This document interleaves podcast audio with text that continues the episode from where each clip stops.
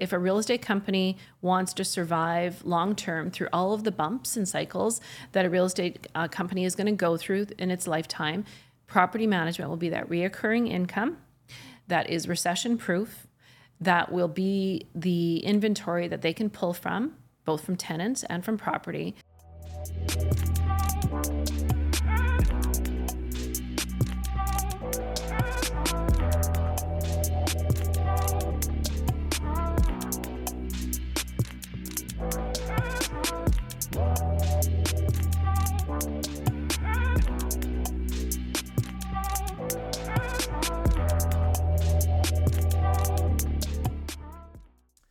Welcome to another episode of the Profitable Property Management Podcast. I'm your host, Jordan Muela, and today I have Carla Browne with me. Carla, thanks for coming on. Thanks for having me. This I'm super excited about this. Carla, you are my first Canadian guest. I'm, I'm trying to be thoughtful here, but in person at least. Yes. Yeah, I think you're my first Canuck. So I'm excited to hear a little bit about the market and what's going on. So tell us a little bit about your business and your background. Okay, my background. I uh, come from the real estate industry. I worked with the Century 21 organization in all different levels. I actually started out as uh, coming into an o- to an office where um, they they needed some bookkeeping help because their bookkeeper was having eyesight problems, and it was back in the day where people were using like paper ledgers, and they did not have a computer in their office. And I was like, this has to change. Uh, so I started working in administration and loved the industry. I loved everything about real estate and the fact that every day was completely different. And so I just worked my way through all different positions. I always say I did everything in that office, and I did. I worked in every every every different position. And uh, then I was um, got my license. I never sold full time. I sold a little bit just to get a feel for it and understand what our agents were going through. And then I was managing the office and um, brokering at that time. And this is going back into 2005. And um, the owners of the company, one of them was was my uncle. Uh, at that time, they made a decision to sell to a credit union. So they had um, six different offices in four different markets.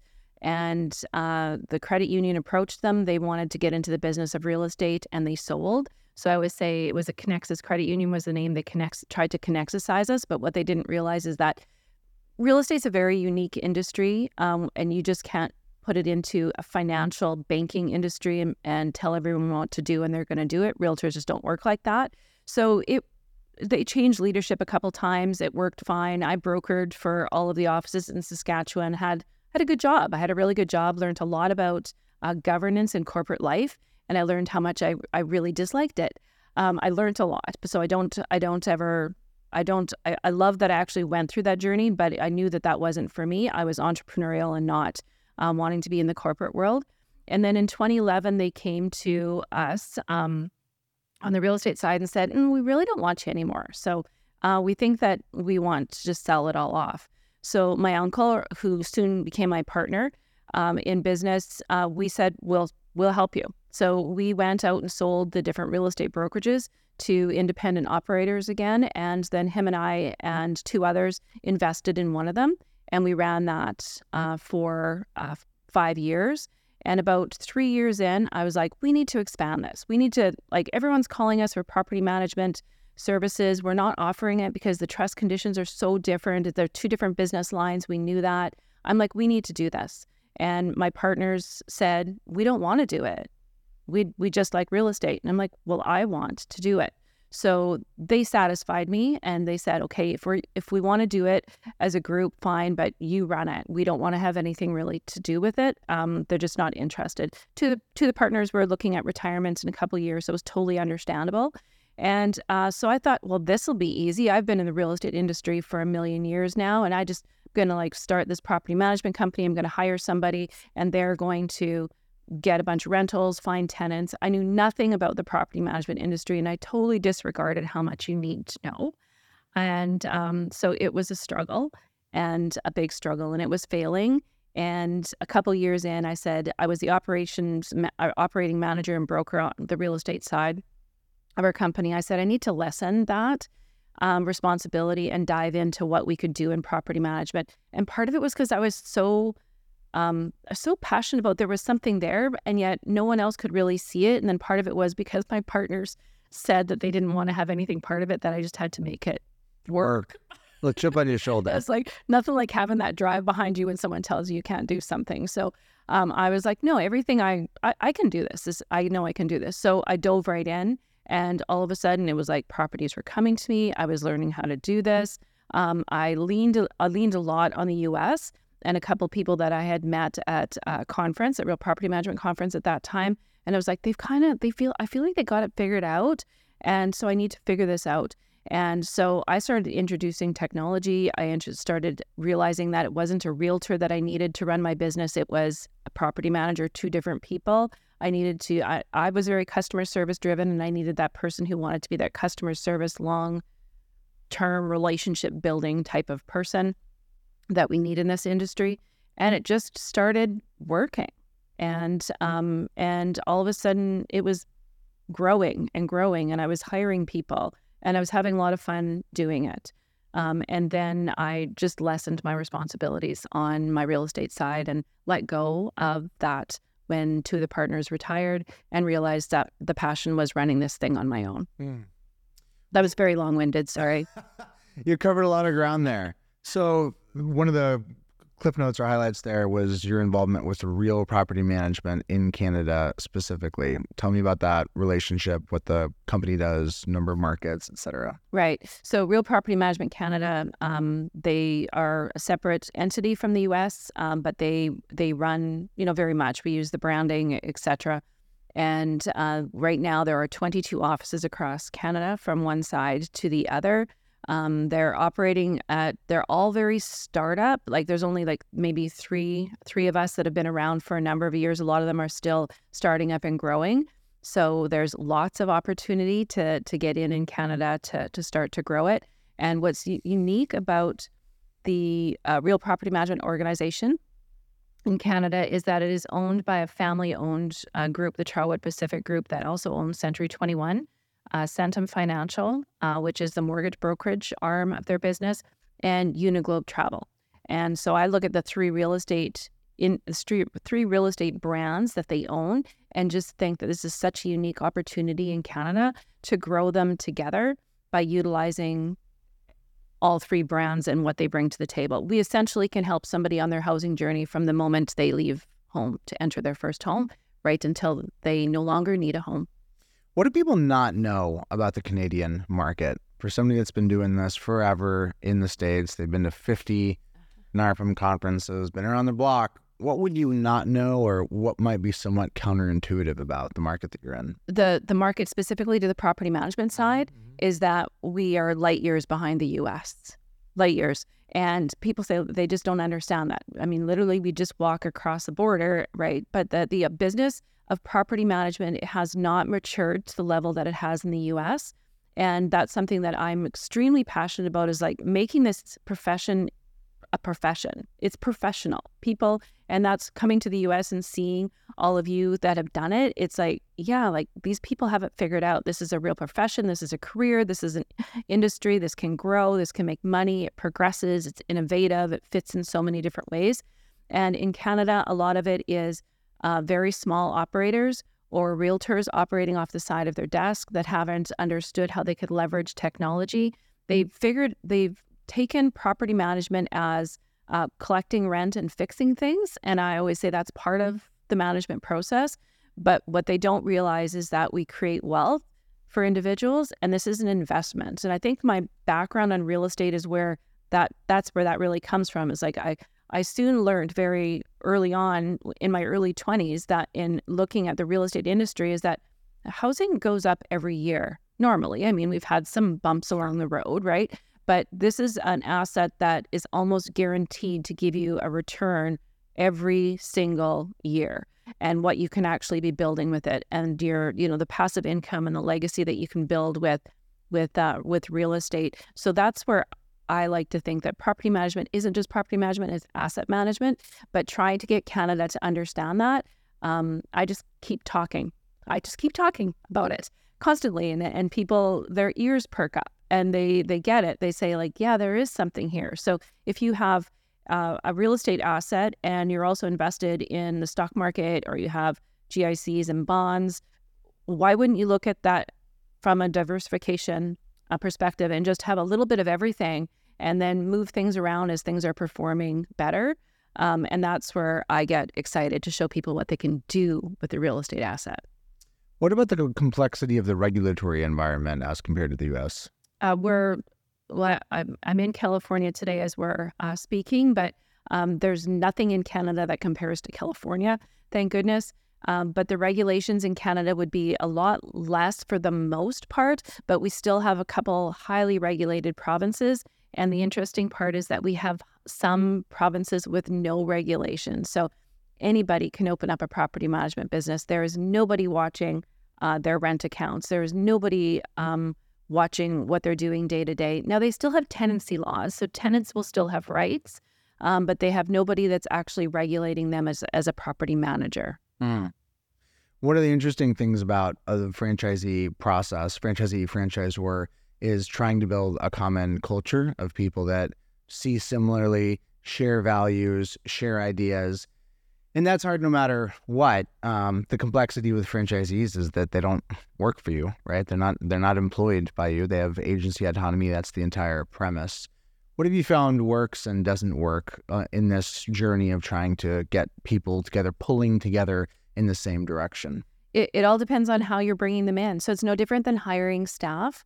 Uh, when you award a franchise, you have to go through a process. We go through a six step process that um, I've built with my franchise sales team that we need to get to know that individual, and that individual needs to get to know us. Uh, we work on our home office team uh, from the franchise or level. I've put them all through traction. So it's very similar to what I've done in my own franchise.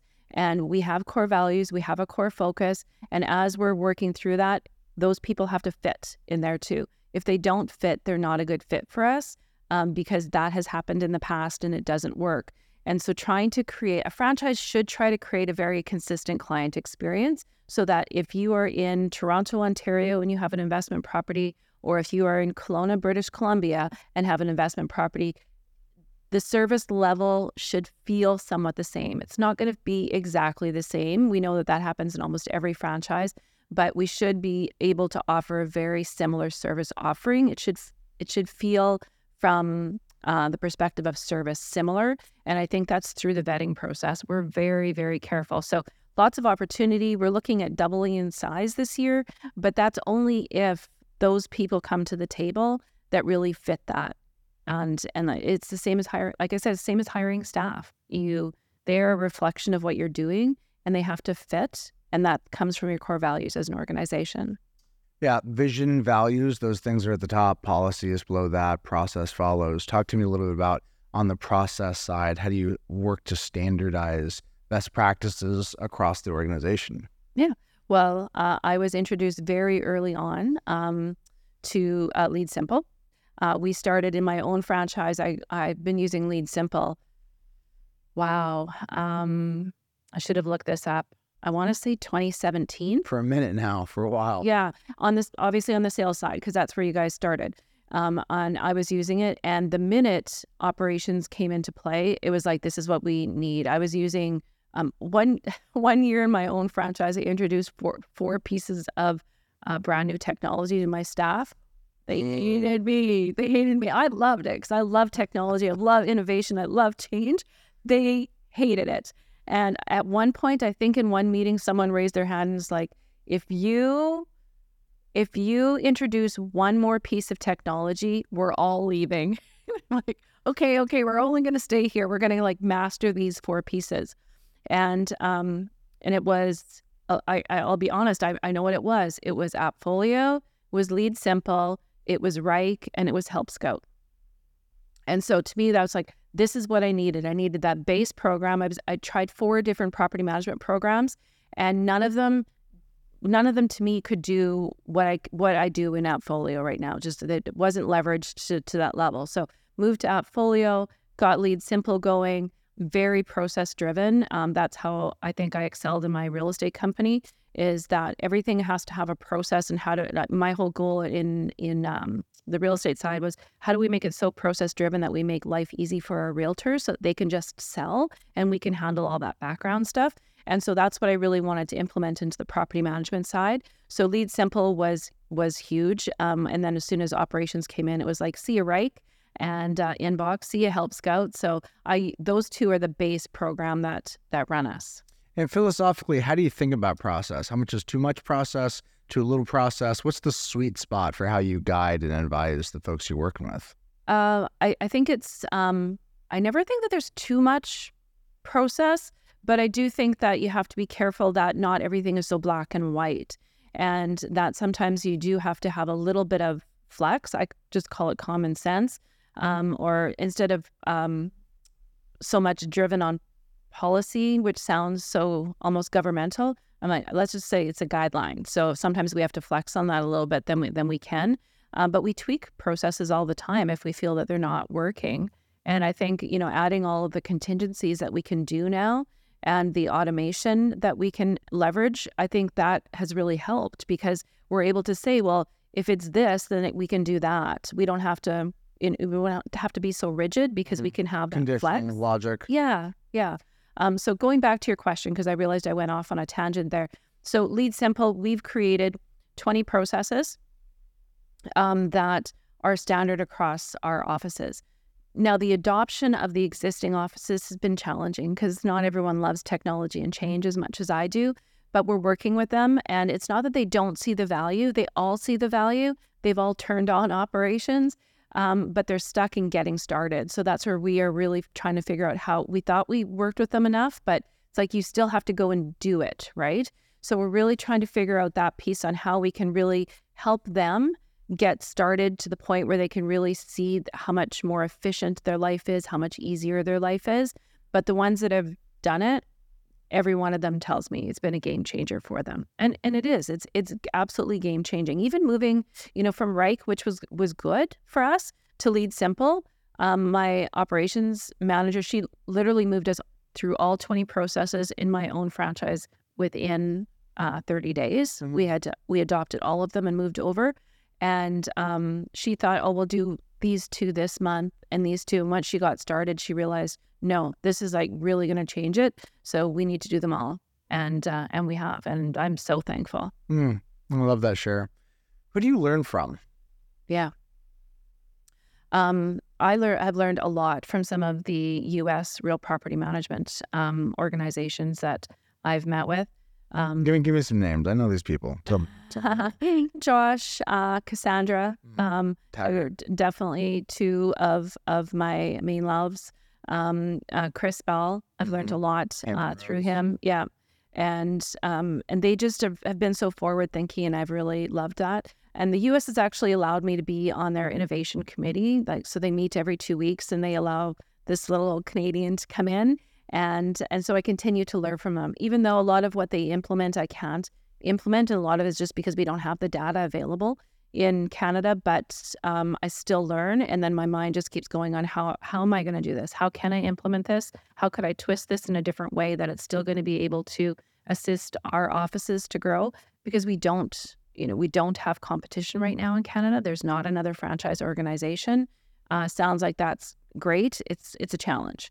Uh, competition is good. Competition competition sharpens you. Competition um, makes you look different to the consumer and we can't always look different if that makes sense. Um, and so, not that I'm begging for competition to come into Canada. I'm going to take this opportunity that we don't have any competition right now and try to leverage that as much mm. as we mm, can. Mm. Um, but it's it's interesting. People think that it's a lot easier than what it is. So you're talking about a problem of category. It sounds like you're just you're highlighting that it feels like that the category of property management is not what you'd like it to be how it's viewed by the consumer doesn't lend itself towards the quality of service that you'd like to provide. Is that what I'm hearing? Yeah. Thanks for articulating it that way. That's uh, I've never actually thought of it exactly as a category, but um, but it's true. When you talk to investors, um, and the reason why they come to us is because they have no idea how to find a tenant.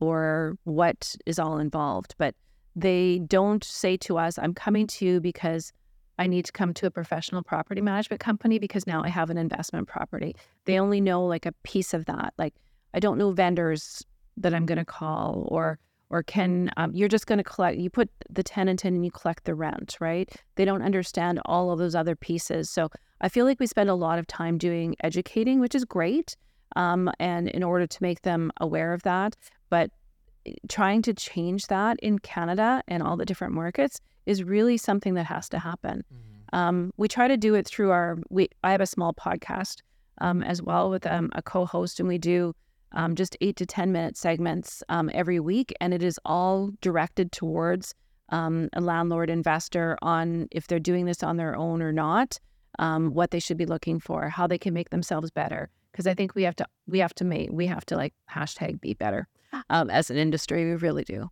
Hmm. So the framing that you're talking about there is derivative of people having interest in the asset class itself. What's the general sentiment what's the zeitgeist as it relates to how people think about investing in real estate in Canada? Is that hot? Is that of interest? Yeah, yeah. Actually, that's really um, become a lot more common. Um, and a, a, lot of people are very excited about investing in real estate now. I mean, the the housing market um, interest rates very similar to what's happening in the U.S. right now. Um, it, that makes it things a little bit more challenging because what um, you know what what does every investor want? Cash flow.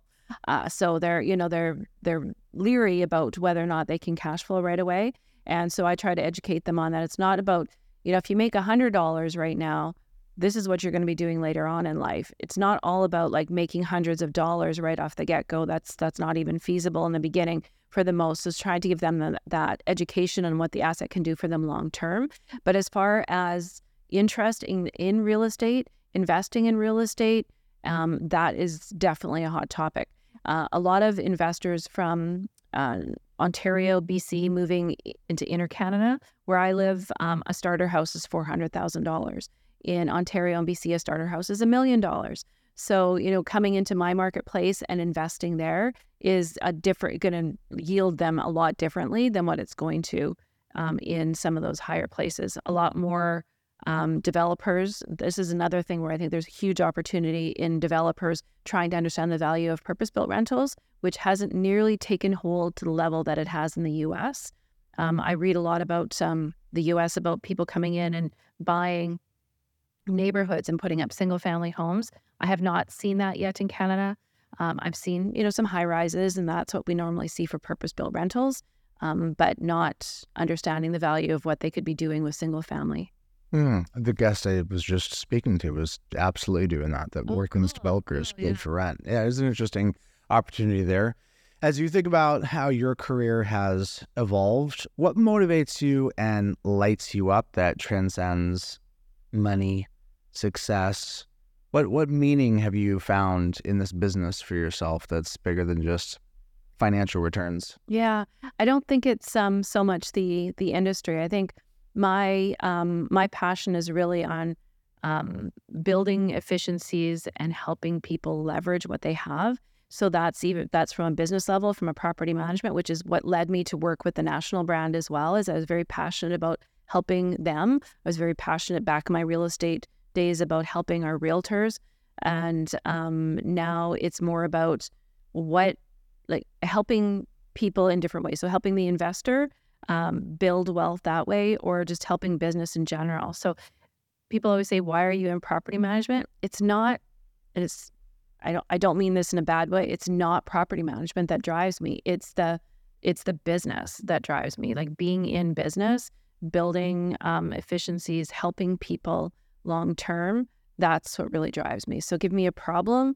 I just want to solve it for you. Like, no matter who you are, no matter what industry you're in, I, I would love to be able to try to help you. that makes sense. And what about the people side of the business? When you think about your leadership style, the way you communicate with your team, what's definitional there? Uh, leadership style is definitely team. Um, I've never believed in a hierarchy organizational chart. I feel we all are working together. Me as the leader has a different role than, uh, say, my property manager. If I talk about my franchise, my operations manager, but we work together on doing that. I learned a lot uh, years and years ago before traction became this common word that we all seem to be talking about, somehow I got introduced to the book and I implemented it in my own office, and that's really been uh, been key. I think I'm just I think I'm a very open minded leader. I love to listen to new ideas.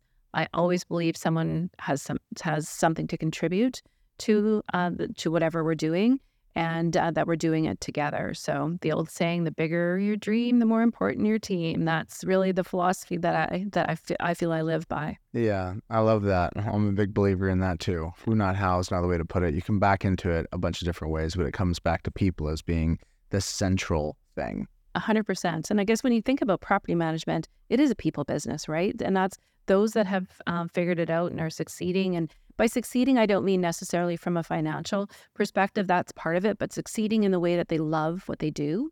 I think they've figured out that they love people. And as soon as you don't love people, this probably isn't a good industry for you anymore. Mm-hmm. And I think that's um, that's where I see people when we're vetting them through that franchise process. It's like it, they just want to they they're getting into property management because they want to fix things. This is not a good industry for a you need to work with a property management company if you like to fix things. That's not the reason to buy a property management company. Um, you have to love people. You have to be able to see that helping people is the way that you help yourself and uh, that's i guess how they're gonna how i see them succeeding. Wow this is cynical but i gotta say with that intro i'm surprised you've sold any franchise licenses at all. That is not a that is not a traditional value prop. It's it's true though, and and I'll go back when I first started working with um the the franchise or the franchise organization in Canada was in trouble, and I don't say in trouble from a financial standpoint because that's what people always think when you say trouble in business, but they were in trouble where they had grown to a level where they had a number of franchises, but they had zero systems and processes, and they didn't really know what they were doing with this thing. And they knew real estate really well, but like I already said, real estate and property management are very different. And I felt I'd kind of figured this out, you know, from my friends that I've met in the US and um, and what I was doing in my own office. So I'm a problem solver. So I put up my hand and said, you know, I'd like to be able to help you. Like, what can I do to to help you guys? And um, and I because I came from the real estate side, I also knew them. I knew this family already quite well. And um, they said, well, we would like you to help us. So I started working with them and like an, just a contract position, operational, doing some operational stuff. And then soon the, the president of that was uh, the president of RPM at that time, and he was in a kind of a temporary position because he was also running one of the other brands. Uh, him and I became very good friends, and he was like, "All I need to really do right now is get out of your way."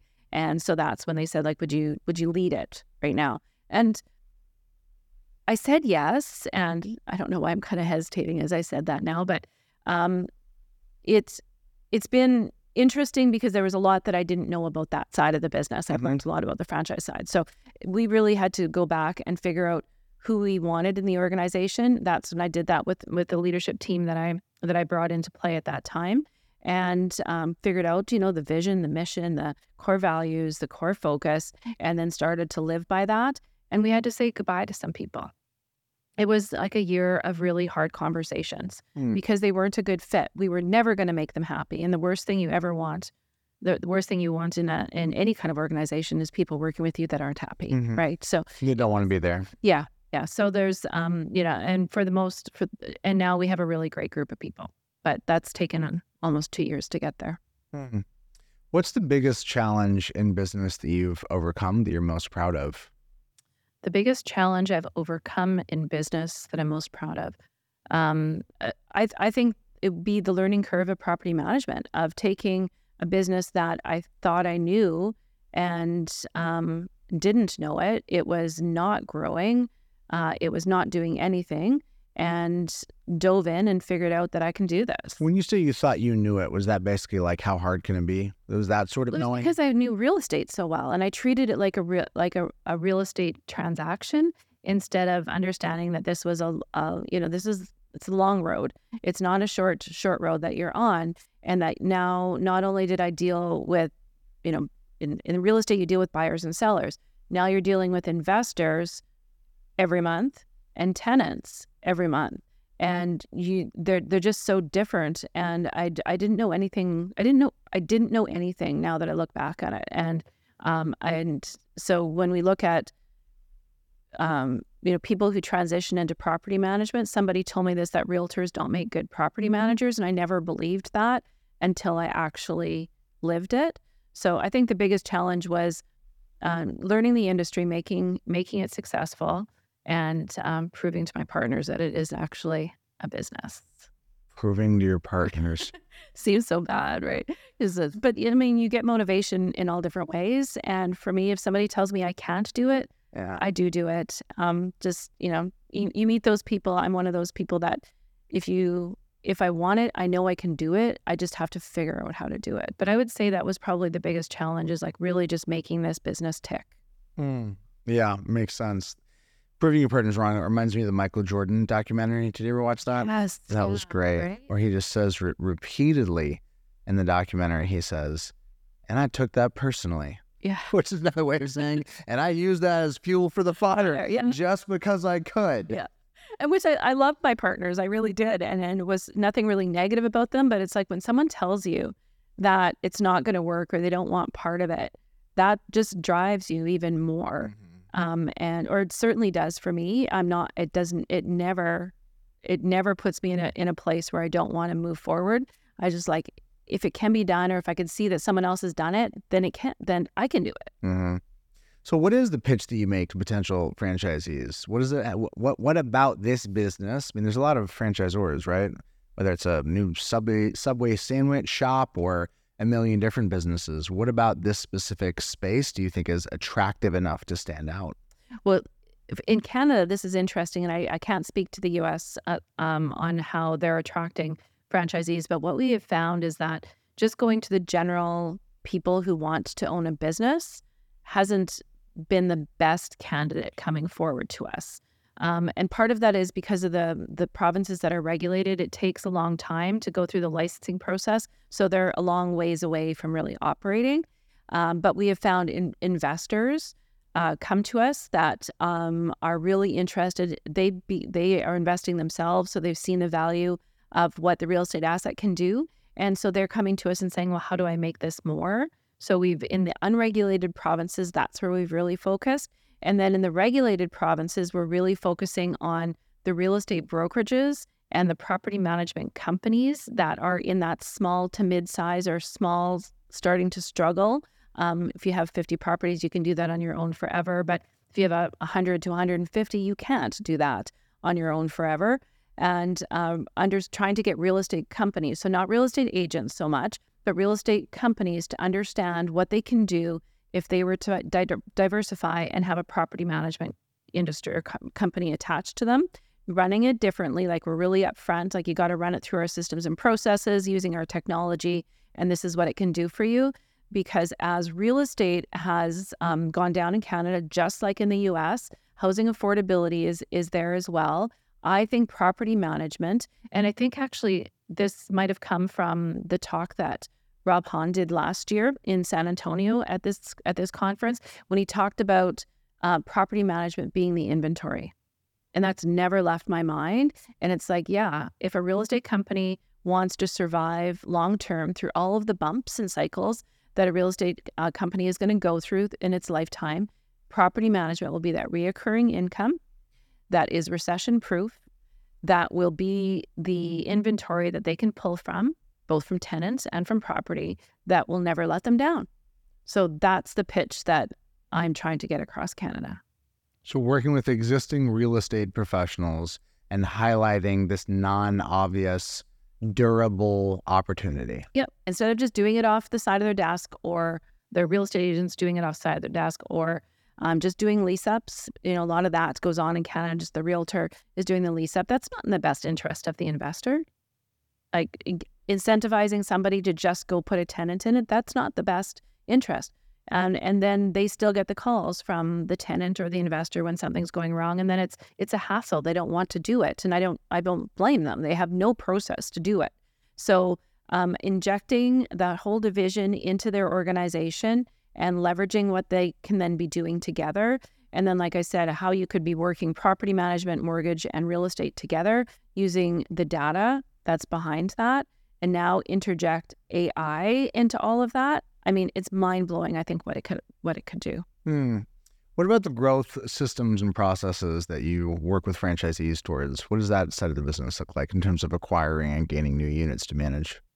The growth, like the like how we manage to help them. Yes, exactly. Okay, so uh, through um, onboarding and a lot of training, uh, they're gonna, as a new com- a new brokerage coming in or a new office coming in, franchisee coming into the system, they're gonna go through our training. They're gonna understand our lingo, um, how we, what our value prop is that we're going to present to the investor, and that's all going to be driven through um, through LeadSimple. We, they that's adopted on day one.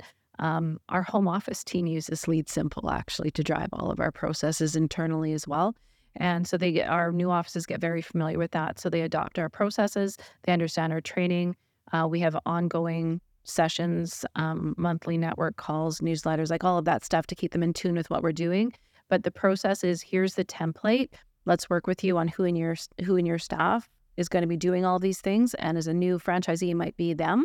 Mm-hmm. But we say you need to be doing all of these things. So let's put, attach your name to all of them within LeadSimple. And then we say just allow that to be showing you what you need to be doing on a day to day basis. What is most correlative of success? When you're bringing on new people in year one, if you could reduce it down to one thing, what's the one thing that you just know is is a early tell that they're either going to thrive or they're just going to be on the struggle bus? Oh, this is going to sound so fluffy. So I hope, but I hope you don't cut this piece out. Okay, let's take a crack at it. Okay, it's mindset, and I will tell you that I did not, I did not put enough emphasis on the value of mindset in business um, until about five years ago when um, I I myself really had to rely on making sure my mindset was positive when things don't go right or, or things are going wrong and you're doing this on your own. Um, and so I I work on mindset constantly. I kind of like bounce between like it'll be um, a business book, a mindset book, a business book, a mindset book. And, um, I, I, listen to things constantly. Same all, podcasts. You know, it's property management, it's mindset. I, I intermix them constantly. But when I am talking to a potential candidate, I I am looking for those keywords um, in mindset on you know they can. Um, it's just like simple things. It's like I don't you know if they're if they're pulling out all of the negatives, I can tell that's probably how they're going to be in business. That they're mm-hmm. not going to be able to get over that. Um, so mindset is big, and probably my biggest mentor in life is was my uncle. Is well, he, he still is. He's just not in business. Um, and he thrived on doing two things, and it was working hard and caring. And so I think that if you have the right mindset, you work hard and you truly care about the people that you're working for and with, um, you're unstoppable. Hmm. And so those are the things that I really look for in somebody. I could care less if they know anything about property management. Quite honestly, that can all be taught. The other pieces can't.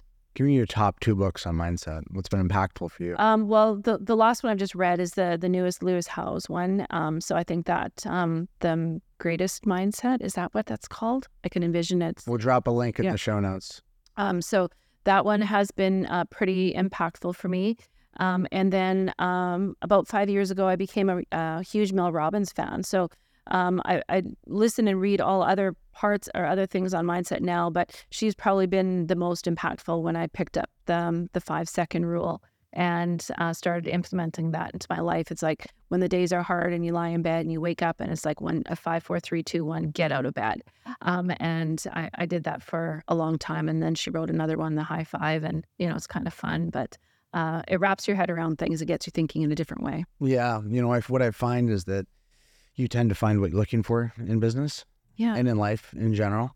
And if you're believing that your mindset matters, lo and behold, it does. And if you think it doesn't matter and you're indifferent and nothing matters one way or the other, you get to be right about that too. Yeah. Someone else, uh, another thing on mindset, which is really interesting for your listeners, um, is because mindset just seems to be something like we're all talking about. That's why I said some people think it's very fluffy. But somebody introduced me to um, The Strangest Secret um, by Earl Nightingale. So we're going, this is like a 36 minute um, segment you can find on YouTube or on uh, any kind of podcast platform. And it is um, 36 minutes, but going back into the 1900s, and he talks about. I, don't, I think it was I don't know his 1930s or 1940s when this thing was um, when he actually said it, and it's all about mindset. And if somebody actually listened to that every day for for a week, it will change your life and you will realize that this has been around since the beginning of time mm-hmm. and that we do not in business often put enough emphasis on it. So we i have um in our franchise system i have a coach a business coach that coaches our offices. He comes from a mindset coaching background because mm-hmm. i believe that is so important in business. I'm a believer. Say it one more time. The, the secret what was it? Uh, the strangest secret. The st- strangest secret. secret I'm gonna. I'll drop the YouTube. Earl Nightingale. I'm yeah. Earl Nightingale. I think is the name. I'm gonna send it to you. I actually listen to it um, periodically just because I think it's so cool. like, I'm gonna go listen to it in the next 24 hours. Then I want to know what you think about it. I, I, really do because it was like that. If it starts out and you have to realize it's going back, like back in time. So like the way he's talking is not necessarily how we talk today, sure. but the messaging is so cool. And it's like you can implement this, and it's like I've every time I listen to it, you kind of like take out little bits and pieces. You know how you you hear what you need yes. at certain times, right? And uh, so yes, I h- highly recommend. I love that. The best stuff in life is truly universal. The best stuff in life is not property management specific. No. The best stuff in life honors and reflects the total human experience, which has been around for quite some time. Yeah. Absolutely. I love that share. Let's end it there. I appreciate you coming on. I'm excited to hear about what you're doing in your career and what you're creating and building and your vision for that market. Thanks for sharing. Thanks for having me on. It was a lot of fun. Jordan here asking you, what do you got? What is a question you want to ask me? Can you stump me? Can you throw me something hard, perplexing, vexing, something you feel tied up in knots with? Throw it at me. I'll do my best to try and answer that question, to dissect it, to parse out the nuance, and maybe help you get a bit more clarity. I'm looking for questions as the basis for creating content, and you're looking for a- answers as the basis for clarity. And wouldn't it be perfect if those two things matched up? Drop a comment, send me, send me an email, jordan at leadsimple.com. Let's stay in the conversation. Peace.